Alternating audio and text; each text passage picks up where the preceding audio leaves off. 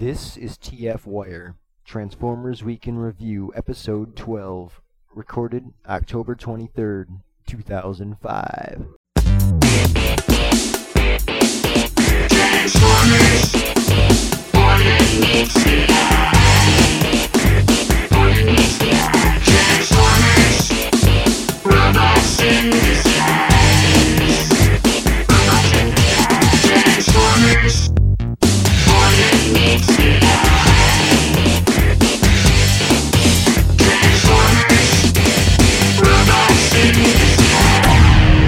TFWire.com.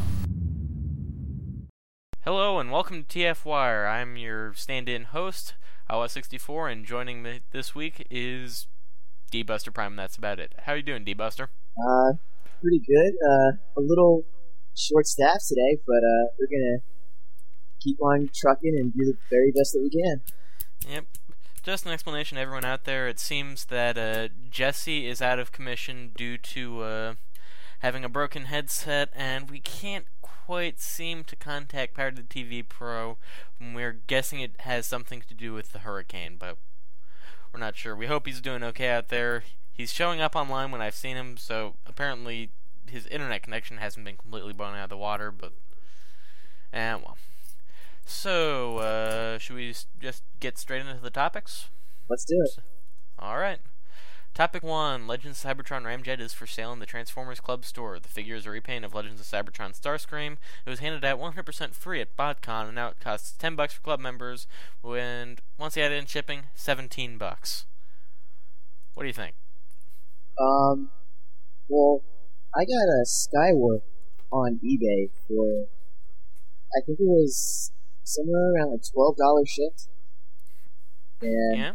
so, I mean, it's not too much of a jump uh, over that to, to get it the official channels. So uh, it's it's not that terrible of a price, and it is a really good mold. It's it's a fun toy.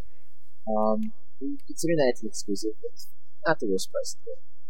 Yeah, it's not the worst price in the world, but 7 bucks for shipping is kind of obscene, and I know some discussions have been going on. They found out that yeah, it actually does cost them seven bucks to ship it because instead of actually buying boxes that were reasonably sized for what they'd be sending out, they decided to get the big seven dollar airmail boxes instead.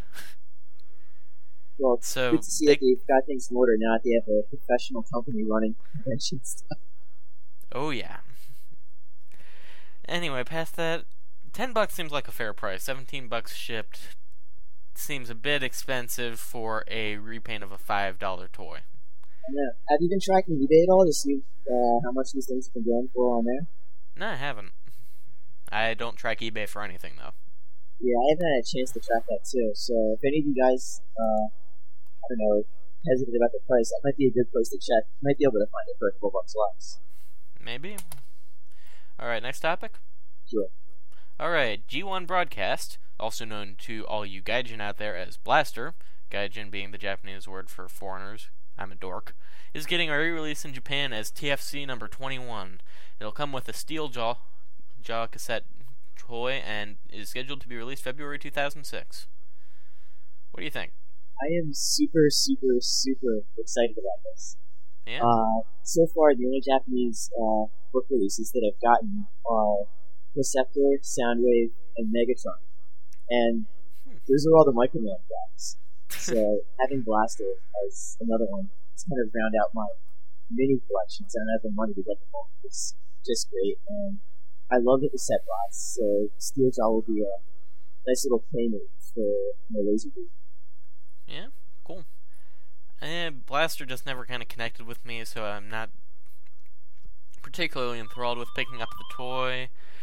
But eh, it's cool that they're gonna keep the ones going, so eh, it should be pretty cool. And uh, moving on to number three, Transformers movie writers talking about the movie in an interview at IESB.net. Roberto Orci and Alex Kurtzman conducted an inter- video interview at the website. To summarize, they said Megatron will probably be a tank. The movie will be a mixture of G1 and new stuff. And sorry about the ringing, that was my phone ringing apparently, and uh, the movie will be a mixture of G1 characters and possibly some new ones, and crap. Just give me a sec, okay? I'll be right back.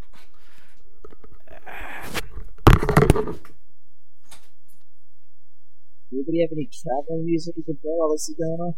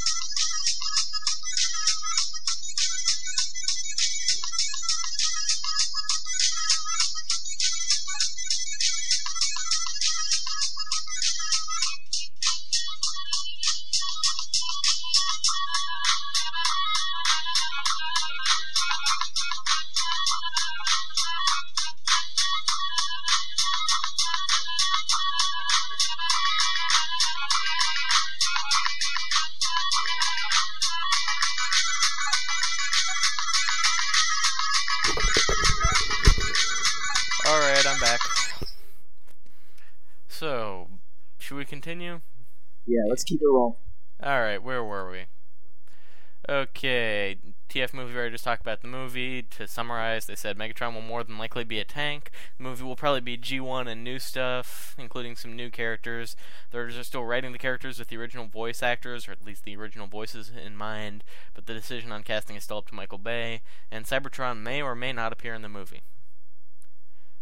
To me, this is almost entirely non news, but what do you think? Yeah, I don't really know what to say there. I mean, there's nothing surprising. They would like the voices to be there, but they have no control over it. Megatron, surprise, is not going to be a handgun. if that was ever really going to be an issue anyway. Um, but it seems like they have the heart still on producing something really good that's going to be appeasing to the fans. So that's that's something nice to hear about. Yep. Okay, uh, yeah, at least it is further information on the movie. That's good point, Jesse. Just who just messaged us with that. Seems like that would actually, yeah, that is a decent sign. At least we know it's still in production. But as far as everything else goes, we already knew that stuff, or at least we'd already kind of determined that was the best way to handle it, and apparently they did too. All right, uh, next story. Let's it. Alright, Draxhall Jump releases Beast Machines images. Story comes courtesy of Pirated TV Pro. Pictures can be seen at draxhall.com. Pictures are of artwork they did for Hasbro back during the Beast era. Is this the stuff that just looked like random Gundam kits, or is there something else there too? Now, the random Gundam kits, I think we covered the random Gundam kits last week. Or did we? Anyway, I think it was actually on the website and it was some slightly more professional looking stuff. Oh, so what were the images from this week? Maybe I haven't caught those yet. Eh, maybe I haven't. From what I saw, they were just kind of random stuff, concept drawings for like a. God, I don't even remember what. I think maybe some Vehicons or something, maybe an Armada thing or two. It was kind of cool to see the production drawing, but unlike the Transtech stuff, we've been seeing nothing revolutionary. Oh, except for one kind of r- cool drawing of Optimus Prime, who seemed to have similar minicon gimmicks to what we ended up having in Armada Megatron. Oh, yeah, I do remember that Optimus Prime drawing. He had uh, drones that kind of came out of his body instead of uh, coming from a completely separate trailer. Is that right? You thinking of the concept drawing that was like the uh, scraplets coming off of him, or this one was very obviously inspired by uh, was very obviously inspiration for the Unicron one because it had like the uh, had like a pocket in his sleeves that had a car being launched out of it. Yeah, exactly. That's the one that I'm thinking. All right, cool. Yeah. Yeah, that was kind of a, a neat looking image. Uh, I don't know how that would have worked out as a toy. Um, It would have been really big, that's for sure. yeah. Uh, I don't know. However it turned out, I don't think it could have been any more lame than that auto transforming trailer. Eh, it could have been more I- lame. it was kind of neat to look at, but just it's very I can think of one thing lamer than an auto transforming trailer. A non transforming trailer. Have you had any auto transforming trailers? Uh, only for the masterpiece line. Oh yeah, I feel the, the Japanese. I just got the uh, American with picture of the inside of the trailer. Alright, moving on. Toys R Us 2 pack Starscream and Vector Prime is in stock at Amazon.com. The set costs $34.99, but you knew that already, didn't you? Tell us why. Or else. because I was uh, fortunate enough to pick up one of these sets uh, in stores last Sunday, but it was uh, just before the show, so that's why I didn't have an opportunity to do uh, a review at that time. Hmm. But uh, I've got smaller uh, Starscream in front of me right now, and I can give you some uh, quick impressions. Um, Alright, what do you think? Basically, if you've got either the, the LOC versions or the Supreme Starscream, um, it looks pretty much the same as a jet. Looks pretty much the same as a robot. Um, has pretty much the same articulation, the same gimmicks.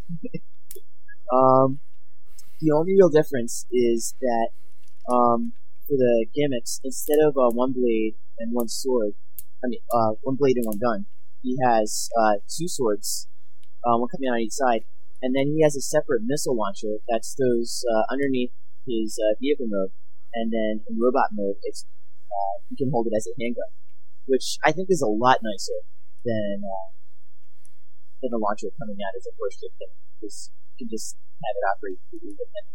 Yep. Um, That says something when you have a $50 toy and you can scale it down to a $20 toy and it's better.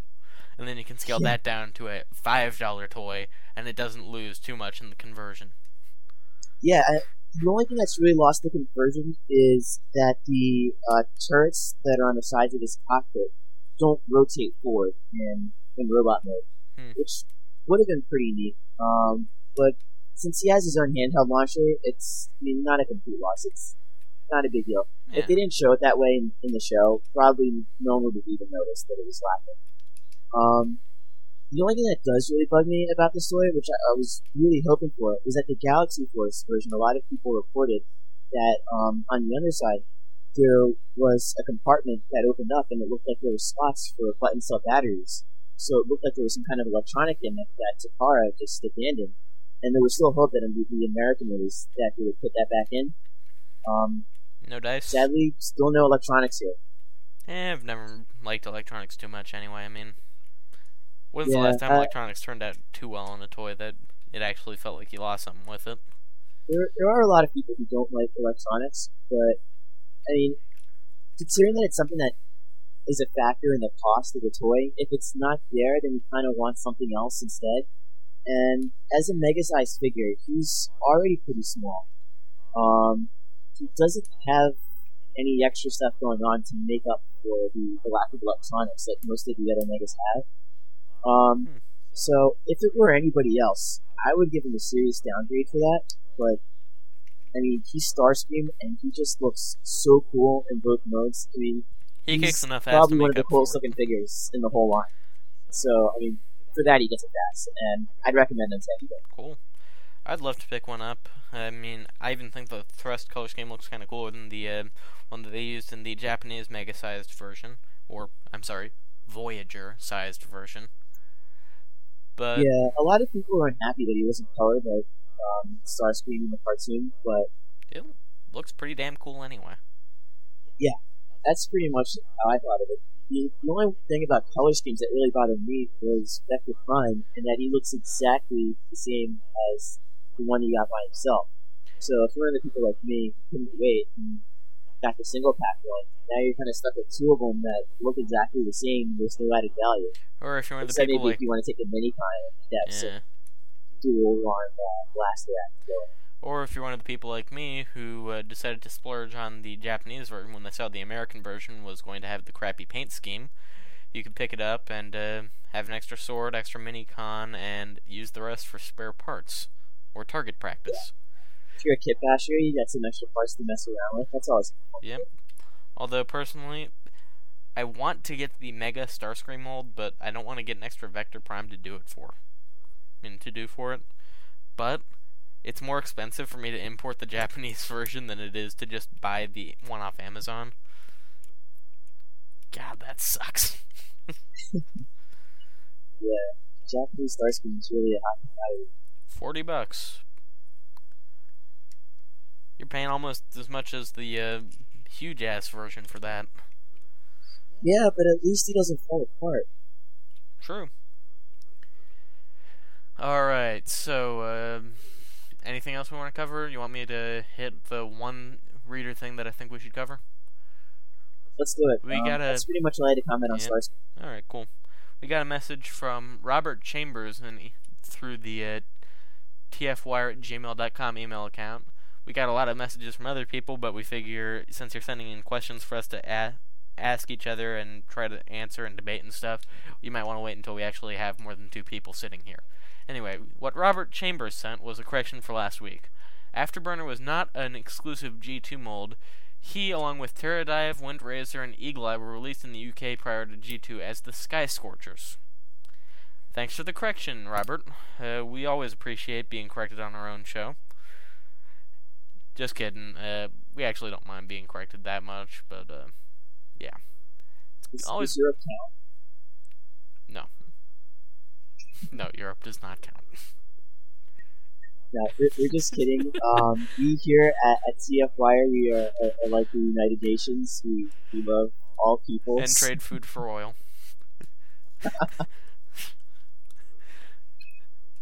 No, no, but we, we really do strive to, Yeah. to put out accurate information out there. So if anybody wants to correct us, I mean, we'll be sure to, to put that out there on there because I mean, we want the fans to know Yeah. exactly what's going on.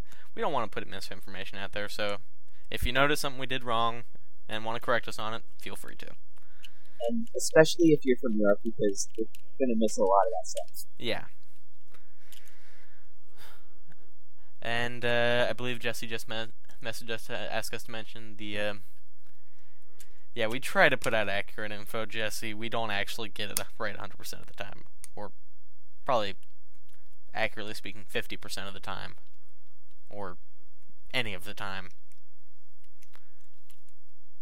However, that would be a paradox considering that if we didn't put out accurate information any of the time, if we put this recording out, that would mean that, in and of itself, it is not accurate information, which would mean that the world would blow up because the accurate, the inaccurate information isn't. And my brain just exploded. I'm sorry. Let's try that again with something different. Uh, if I remember correctly, Jesse told us that he wanted us to uh, mention the bio section of the website, where, uh, due to some uh, people asking for it on the tfwire at gmail.com email account, they specifically requested that we uh, put up a little information about ourselves. I know uh, Jesse's already done that. I know I definitely haven't done that yet, and I probably ought to. DBP, you done that yet? Yeah, and uh, some additional info that's not in the bio. Um, my favorite color is blue. I like long walks in the park. My favorite flowers are the tulips. Good to know. Alright, Jesse is chastising me for not having my bio up yet, and on that note, I think we uh, have enough to uh, finish up another episode of TF Wire. Not in, as far as length of the episode goes, or content within the episode goes, but as in, we don't have anything left to cover. So, uh, speaking for uh, all the people who aren't here because uh, I feel like being an arrogant bastard, this is Awa64, Matrix Prime, and Pirated TV Pro signing off. And this is D-Buster Prime, And signing off. excellent sound, man. See you in seven, guys.